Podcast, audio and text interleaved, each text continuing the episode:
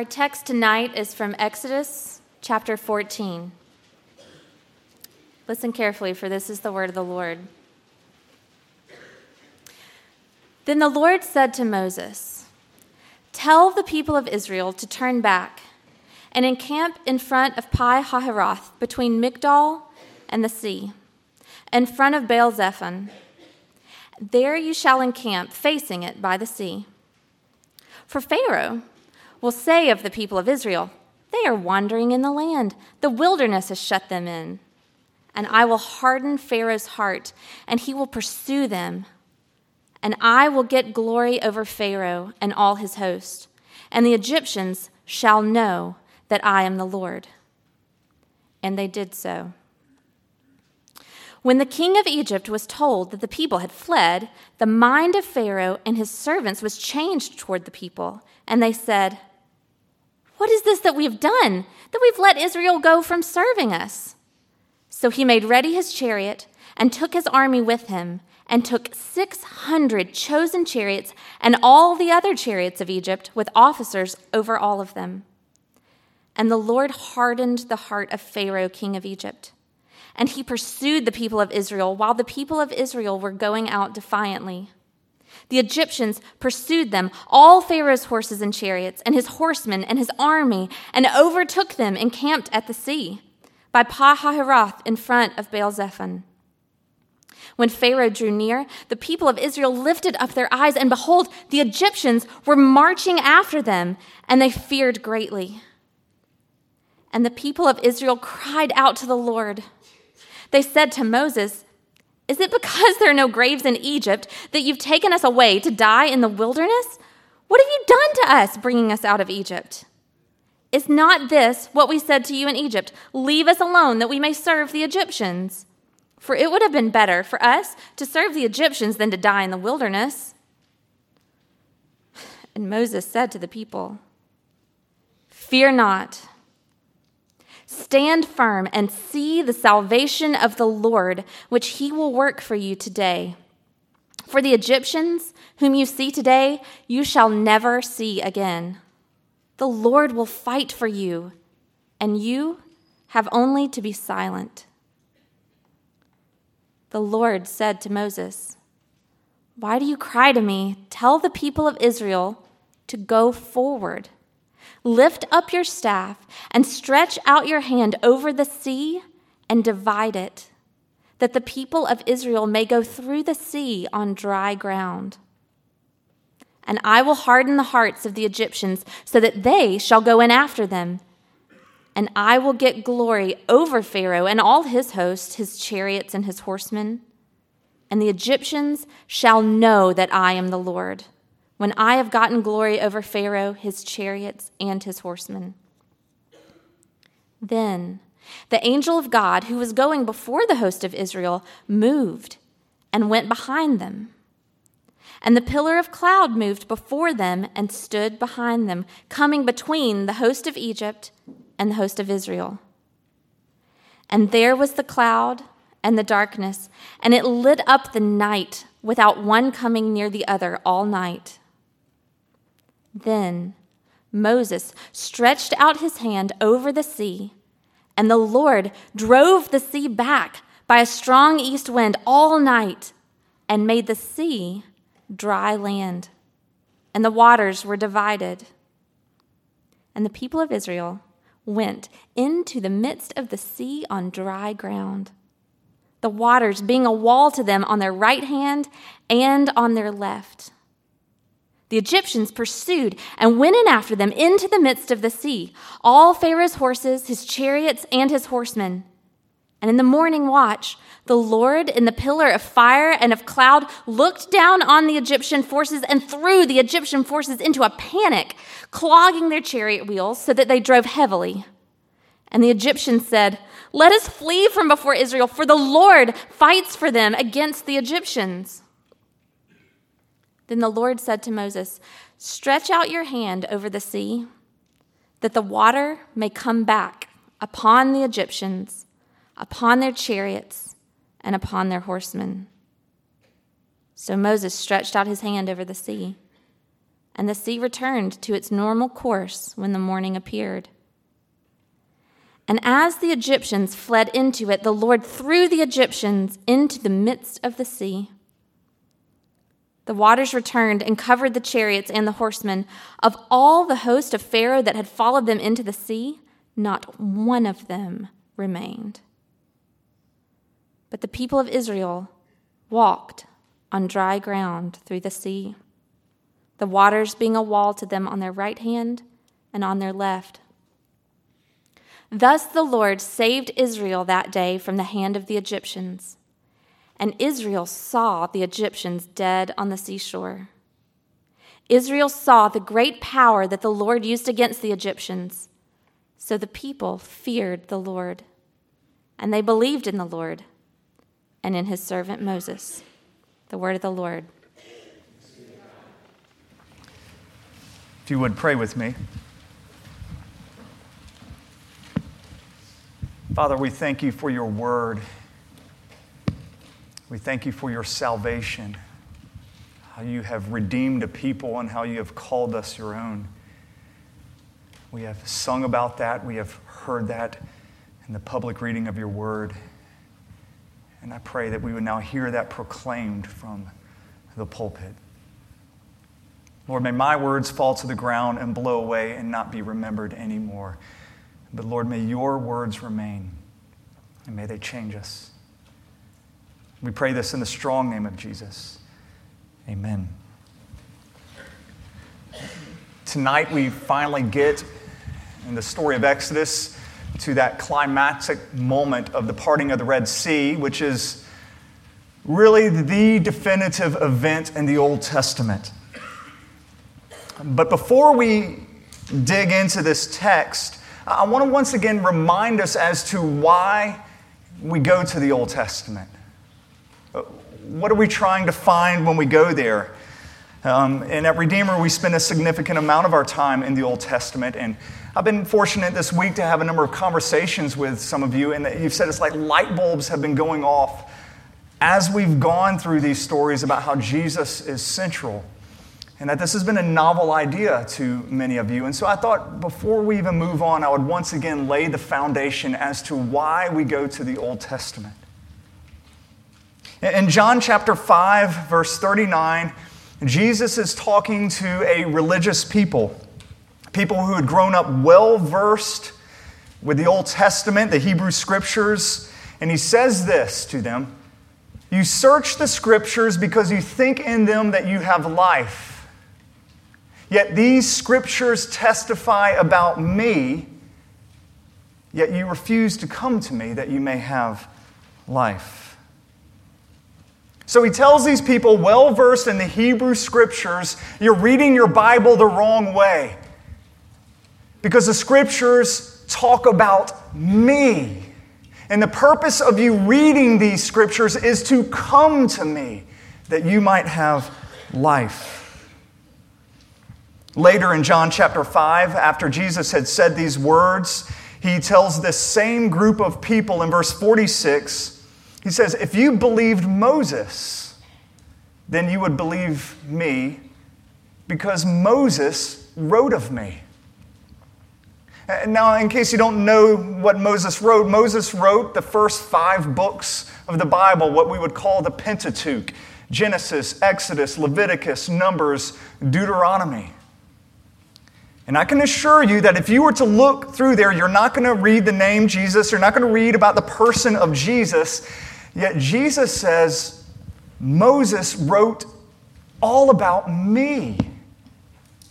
That although he is not named there in person, all of the Scriptures that Moses wrote are concerning him. And we need to come to him as we read these things. Let me give you a couple more texts.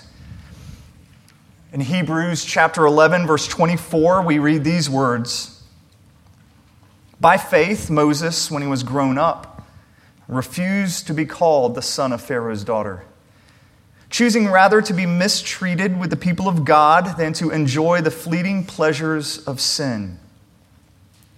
For he considered the reproach of Christ greater wealth than the treasures of Egypt, for he was looking to the reward."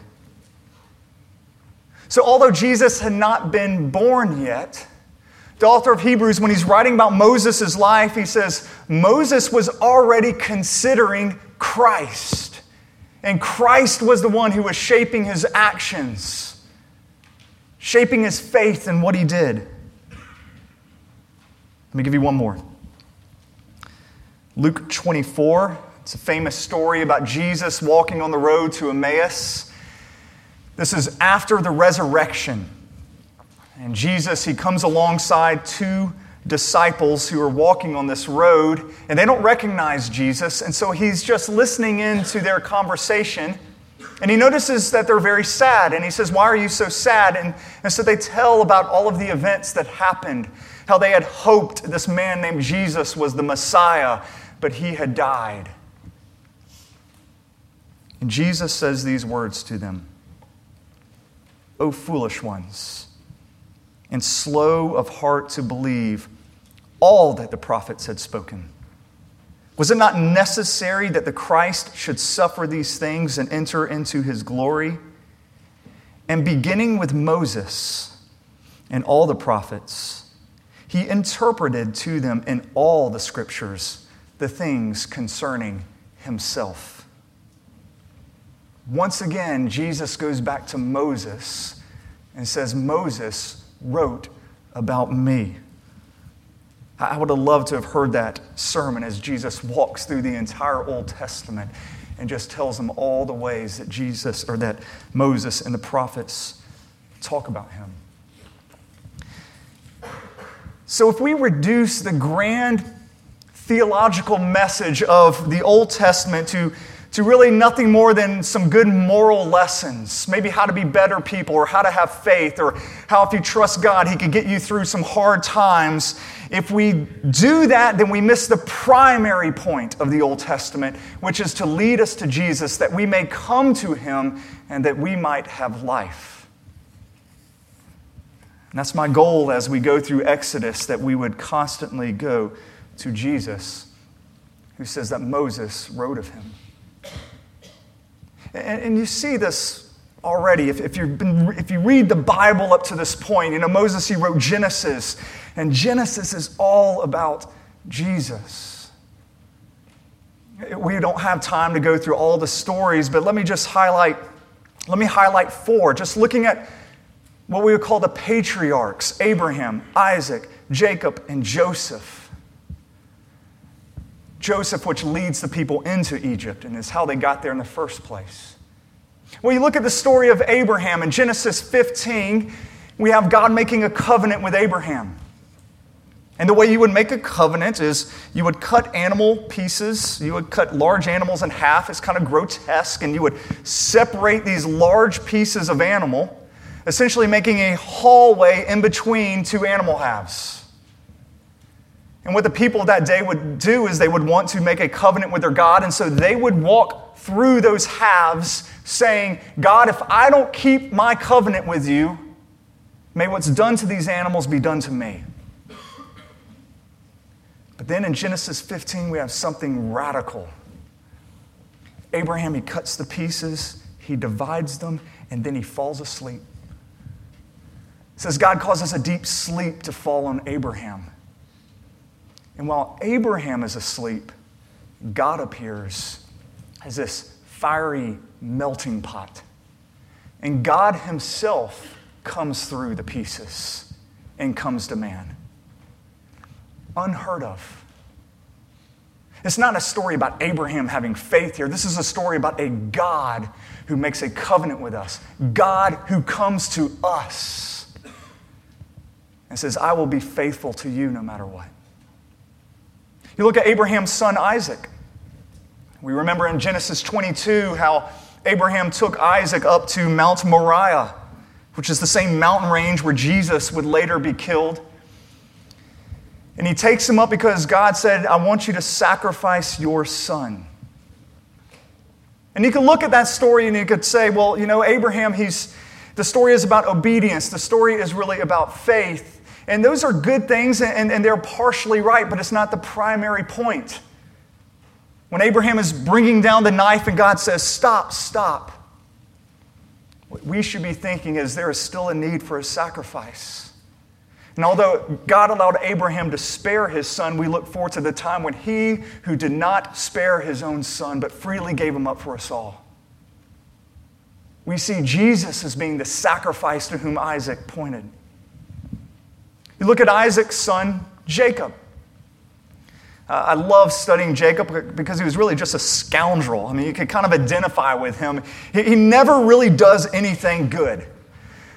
He never prays. He doesn't have any kind of moral life. And after he cheated his brother Esau and he deceived his father, he goes on the run and he's in the middle of nowhere in a place called Bethel, and he lies down to sleep and he has a dream. A dream we know as Jacob's ladder, which is really a staircase going up to heaven. And it says he sees angels ascending and descending on this ladder. We think, well, what is that about? And Jesus, he tells us in John, in the Gospel of John, he's talking to a man named Nathaniel who was really impressed by something Jesus did. And Jesus is like, you were impressed with that? He goes, I'll tell you what to be impressed with. Nathaniel, you will see angels ascending and descending on the Son of Man, on me. I am Jacob's ladder. I am the bridge connecting heaven to earth. That's a story that's about me. Then you come to Joseph, Jacob's son. Joseph is a little harder. You know, most people preach him, you know, just live a life of faith like Joseph, but that kind of fails because he didn't have perfect faith. But it's just so hard to find in a man who was betrayed by his best friends, his robe stripped from him, thrown from silver, sold for silver, ascends to a position on power, restores relationships with those who hate him, and saves the world. It's hard to kind of make a connection to Jesus, you know, when you're really studying Joseph. You see how all of these stories, the point is not primarily some moral lesson. The point is, as we are hearing these things, bricks are being laid. Vocabulary is being given to us. And then we finally get to Jesus, and it's like, click. It all makes sense. We now have the vocabulary we need to understand Him. We now have the foundation we need to appreciate Him. That's why we go to the Old Testament. That's why we've been taking our time through the book of Exodus. So after this long introduction, let's dig into His Word, into the story of God parting the sea.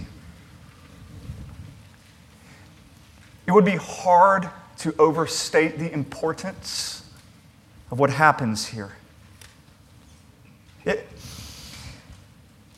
is the central event to the Old Testament. It's going to be referred to over and over again by the psalmist, by the prophets. It's going to be mentioned as the paradigm that we are to look at in the way that God saves. This is how God saves. The parting of the Red Sea in the Old Testament is what the resurrection of Jesus is in the New Testament. It's the essential event that changes everything. And so if you want to understand what the word salvation means, you need to understand this story where the word salvation is introduced. This is what it means to be saved. Now, when the Israelites left Egypt, God went before them as a pillar of cloud by day, pillar of fire by night. It could have been the same thing. It might have been just a fire that you saw at night, but at day you saw the smoke. We're not sure, but it was a pillar of cloud by day, a fire by night. But He doesn't take them to the most direct route to Mount Sinai, which is where He's going to take them. Instead, He goes this indirect route to a place called the Red Sea. The reason He does this is because He is trying to lure Pharaoh out into a final confrontation.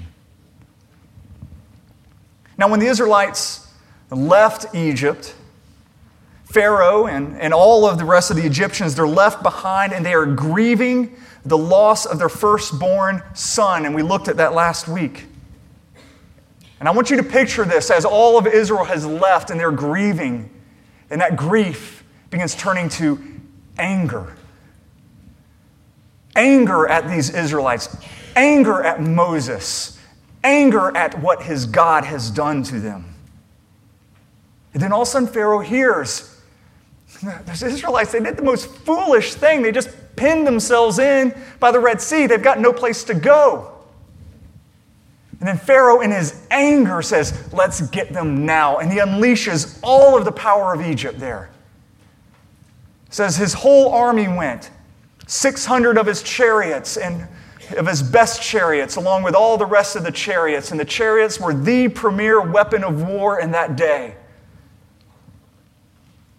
Just picture the sound of all those chariots and all the army of these men who are furious at the Israelites rushing towards them. I'm sure the ground shook. And so did the people of Israel. They did probably what we would do. They were scared and they cried out. You see this in verse 10, what they cried out. It says, when Pharaoh drew near, the people of Israel lifted up their eyes, and behold, the Egyptians were marching after them, and they feared greatly. And the people of Israel cried out to the Lord. They said to Moses, is it because there are no graves in Egypt that you have taken us away to die in the wilderness? What have you done to us in bringing us out of Egypt? Is not this what we said to you in Egypt? Leave us alone, that we may serve the Egyptians. For it would have been better for us to serve the Egyptians than to die in the wilderness. So the people, they yell at Moses and they say, hey, didn't we tell you this would happen? Didn't we tell you to leave us alone? Let's just do a little fact check. Just a little fact check as to actually maybe what happened. We read this in Exodus 4:29. This is right after Moses. This is when Moses goes to them. It says, and Moses and Aaron went and gathered together all the elders of the people of Israel. Aaron spoke all the words that the Lord had spoken to Moses, did the signs in the sight of the people, and the people believed. And when they heard that the Lord had visited the people of Israel, and that the Lord has seen their affliction, they bowed their heads and they worshiped.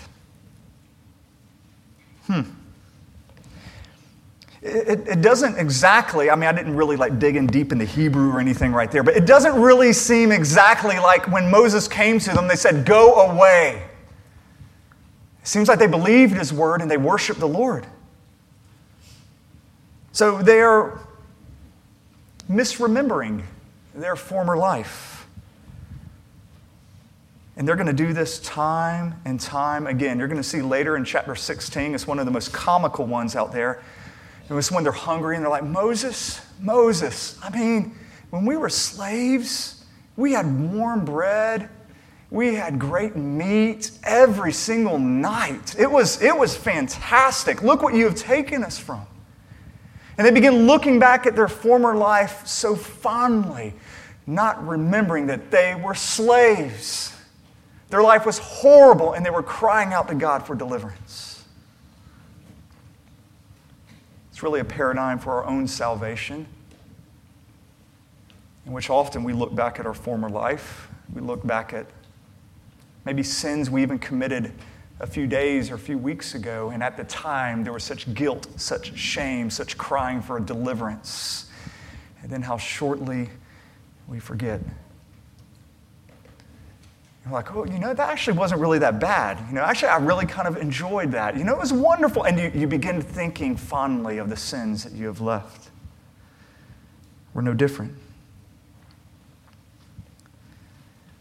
What's happening here is that although we have been set free from the blood, by the blood of the Lamb, we have yet to really cross over to a new life.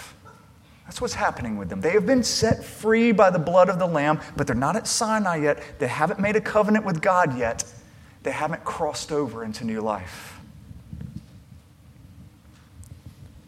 And they are still largely being controlled by their former master and not God. Look at this. Look how the Israelites, who although they are free, who are they being controlled by? They're still being controlled by their fear. They're still being controlled by Pharaoh. I mean, as they see the armies of Pharaoh closing in, they think our only options are this. Our only options are either death or maybe a return to slavery. But we've got no other options. I want you to notice that God is not even part of the equation, which is unbelievable.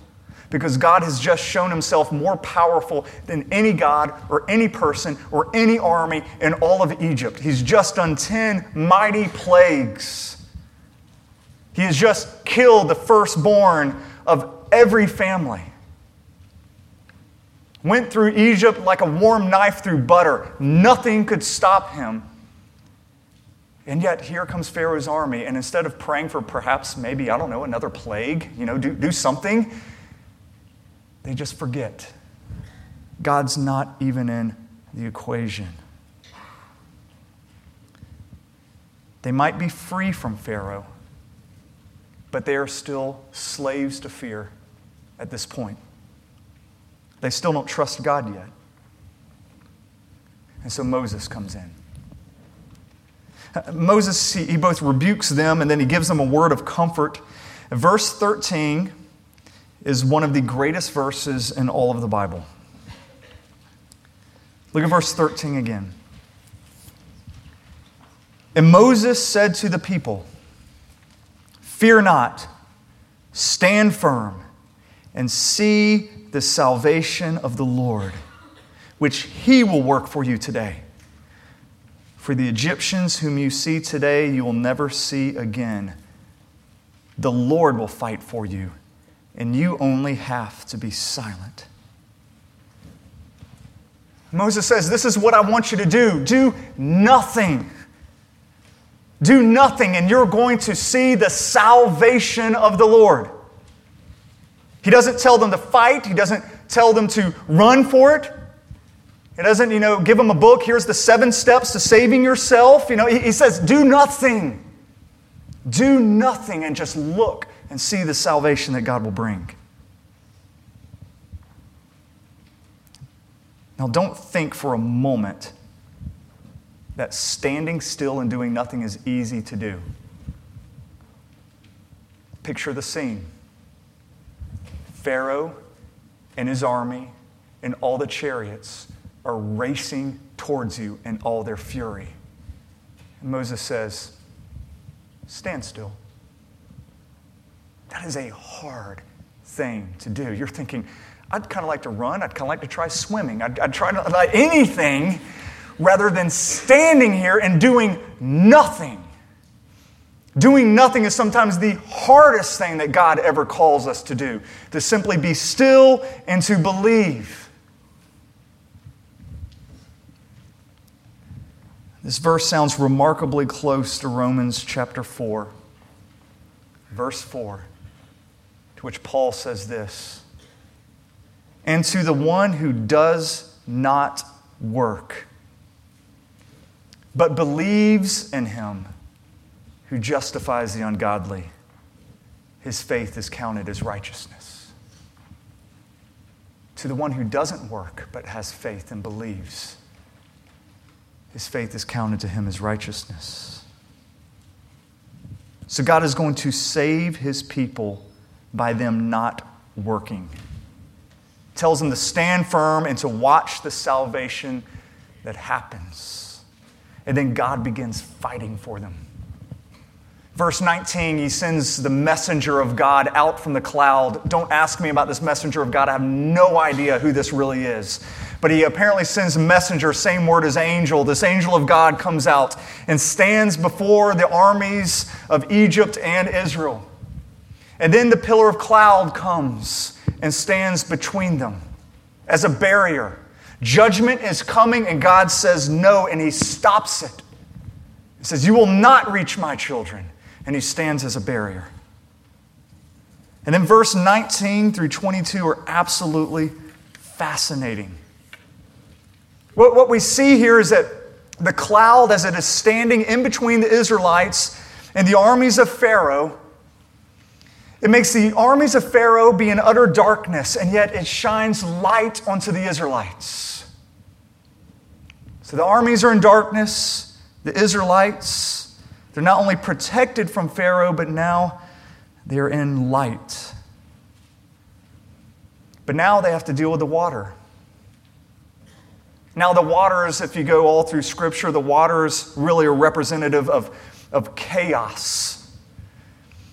This is what we see in the opening verses of the Bible, when it says that the Spirit of God was hovering over the waters, meaning that everything that we now see in creation, everything was in a state of chaos. There was no order. There was no beauty. It was just the waters, and the Spirit of God was hovering over it.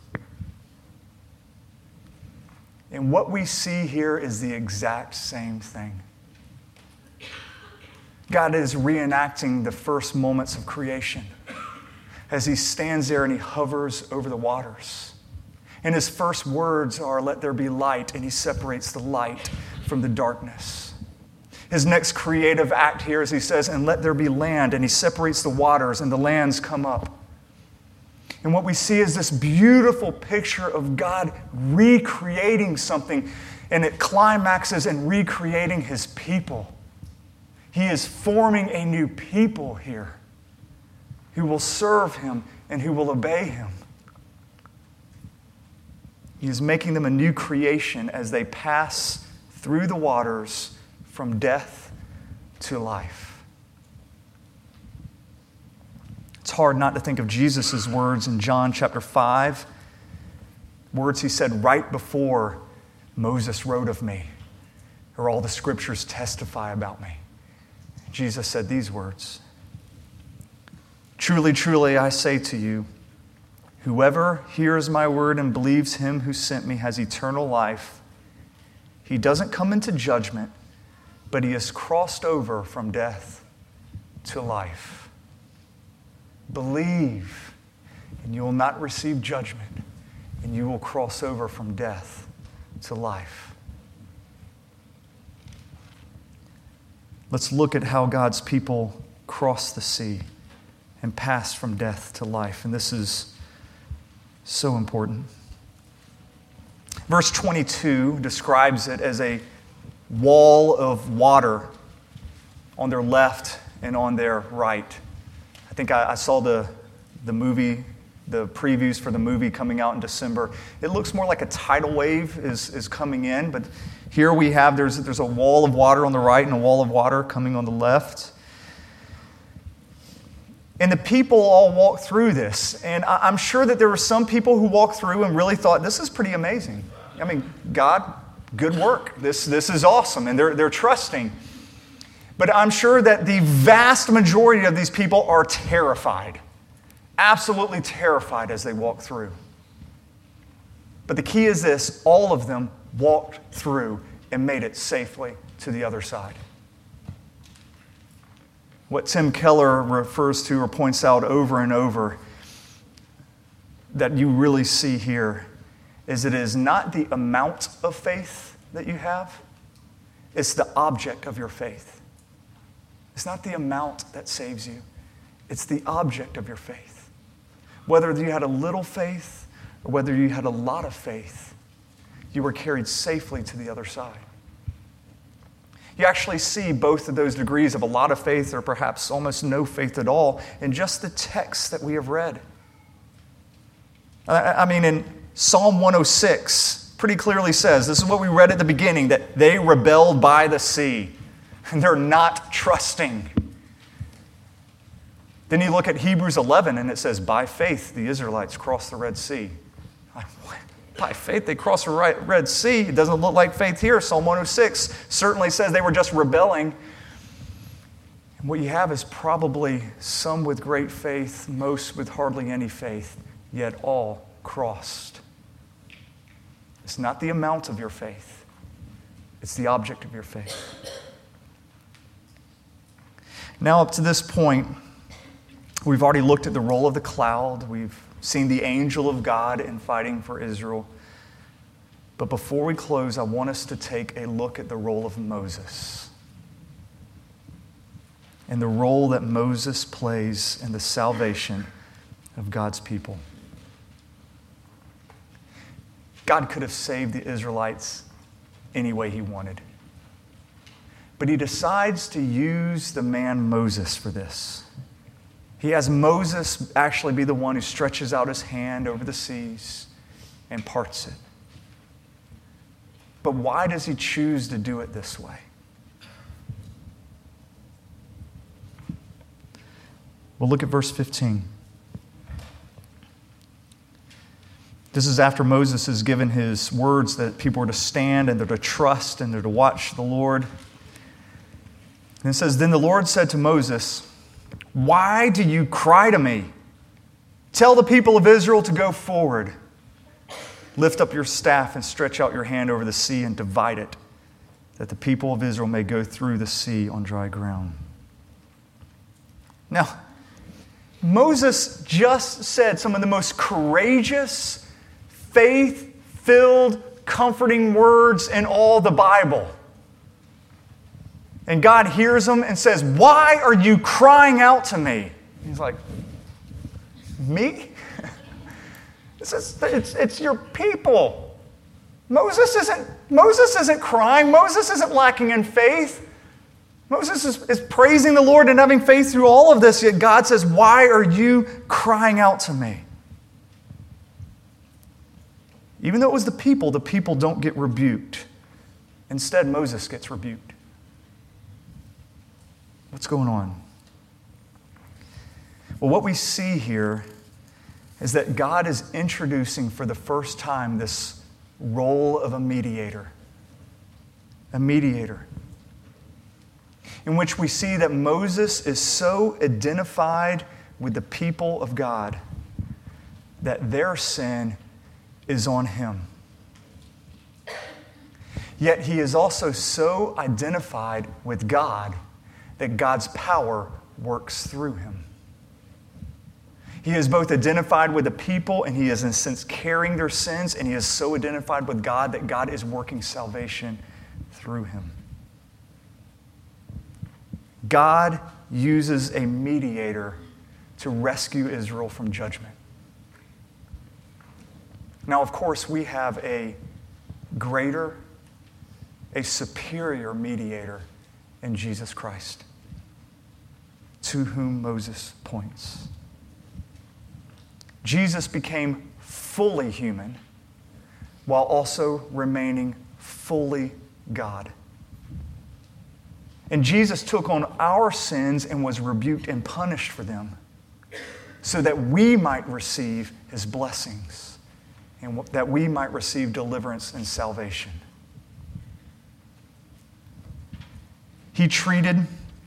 Jesus got treated how we deserve, and we got treated how He deserved to be treated. And so here we see a mediator is necessary for salvation, and Jesus is the ultimate mediator between God and man. Do you know what Jesus' name is in Hebrew? His name is Yeshua, which the Y's and the J's are interchangeable. You could pronounce it Joshua, it would be later, but Yeshua or Joshua. In Greek, it's translated as Jesus, but he was called Yeshua.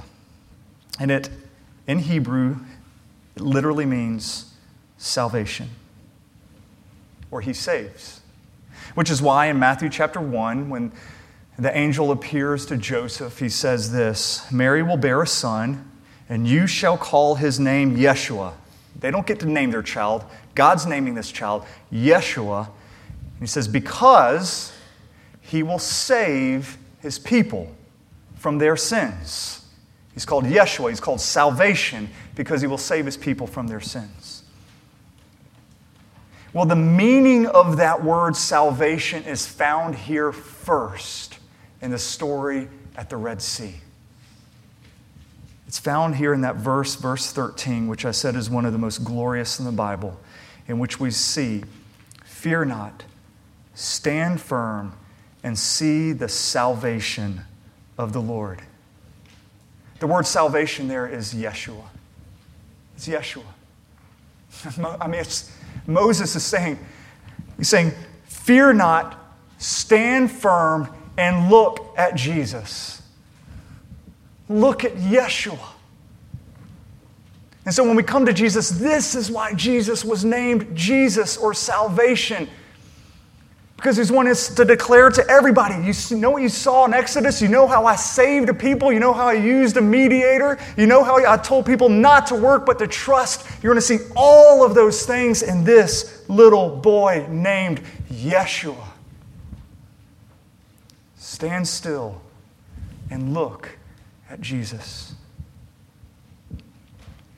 Do you want to know what the application is of this story for us? I often, probably rightly, I get criticized some about, you didn't really tell us to do anything. I mean, what's the application? I mean, what am I supposed to take from this?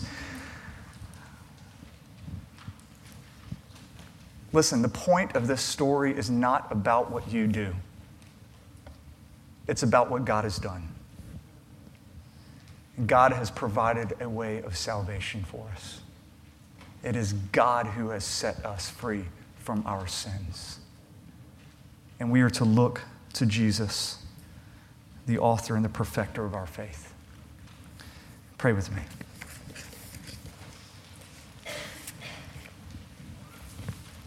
Lord, I pray in this moment that we would stand still, that we would fear not, and that we would look at you, Jesus. That we would behold the Lamb of God who takes away the sin of the world. That we would behold Jesus who will save the people from their sins. Lord, we declare that you are strong, so much stronger than the sins, the slavery that we were a part of. And I pray that we would know both the freedom that comes from the blood of the Lamb and that comes from passing from death to life and crossing that sea. We would know both the freedom of that the cross provides and the new life that the resurrection provides in Jesus. Spirit, you're welcome to come in this moment and to move in our midst. May we lift up high the glorious Son of you, Father. Amen.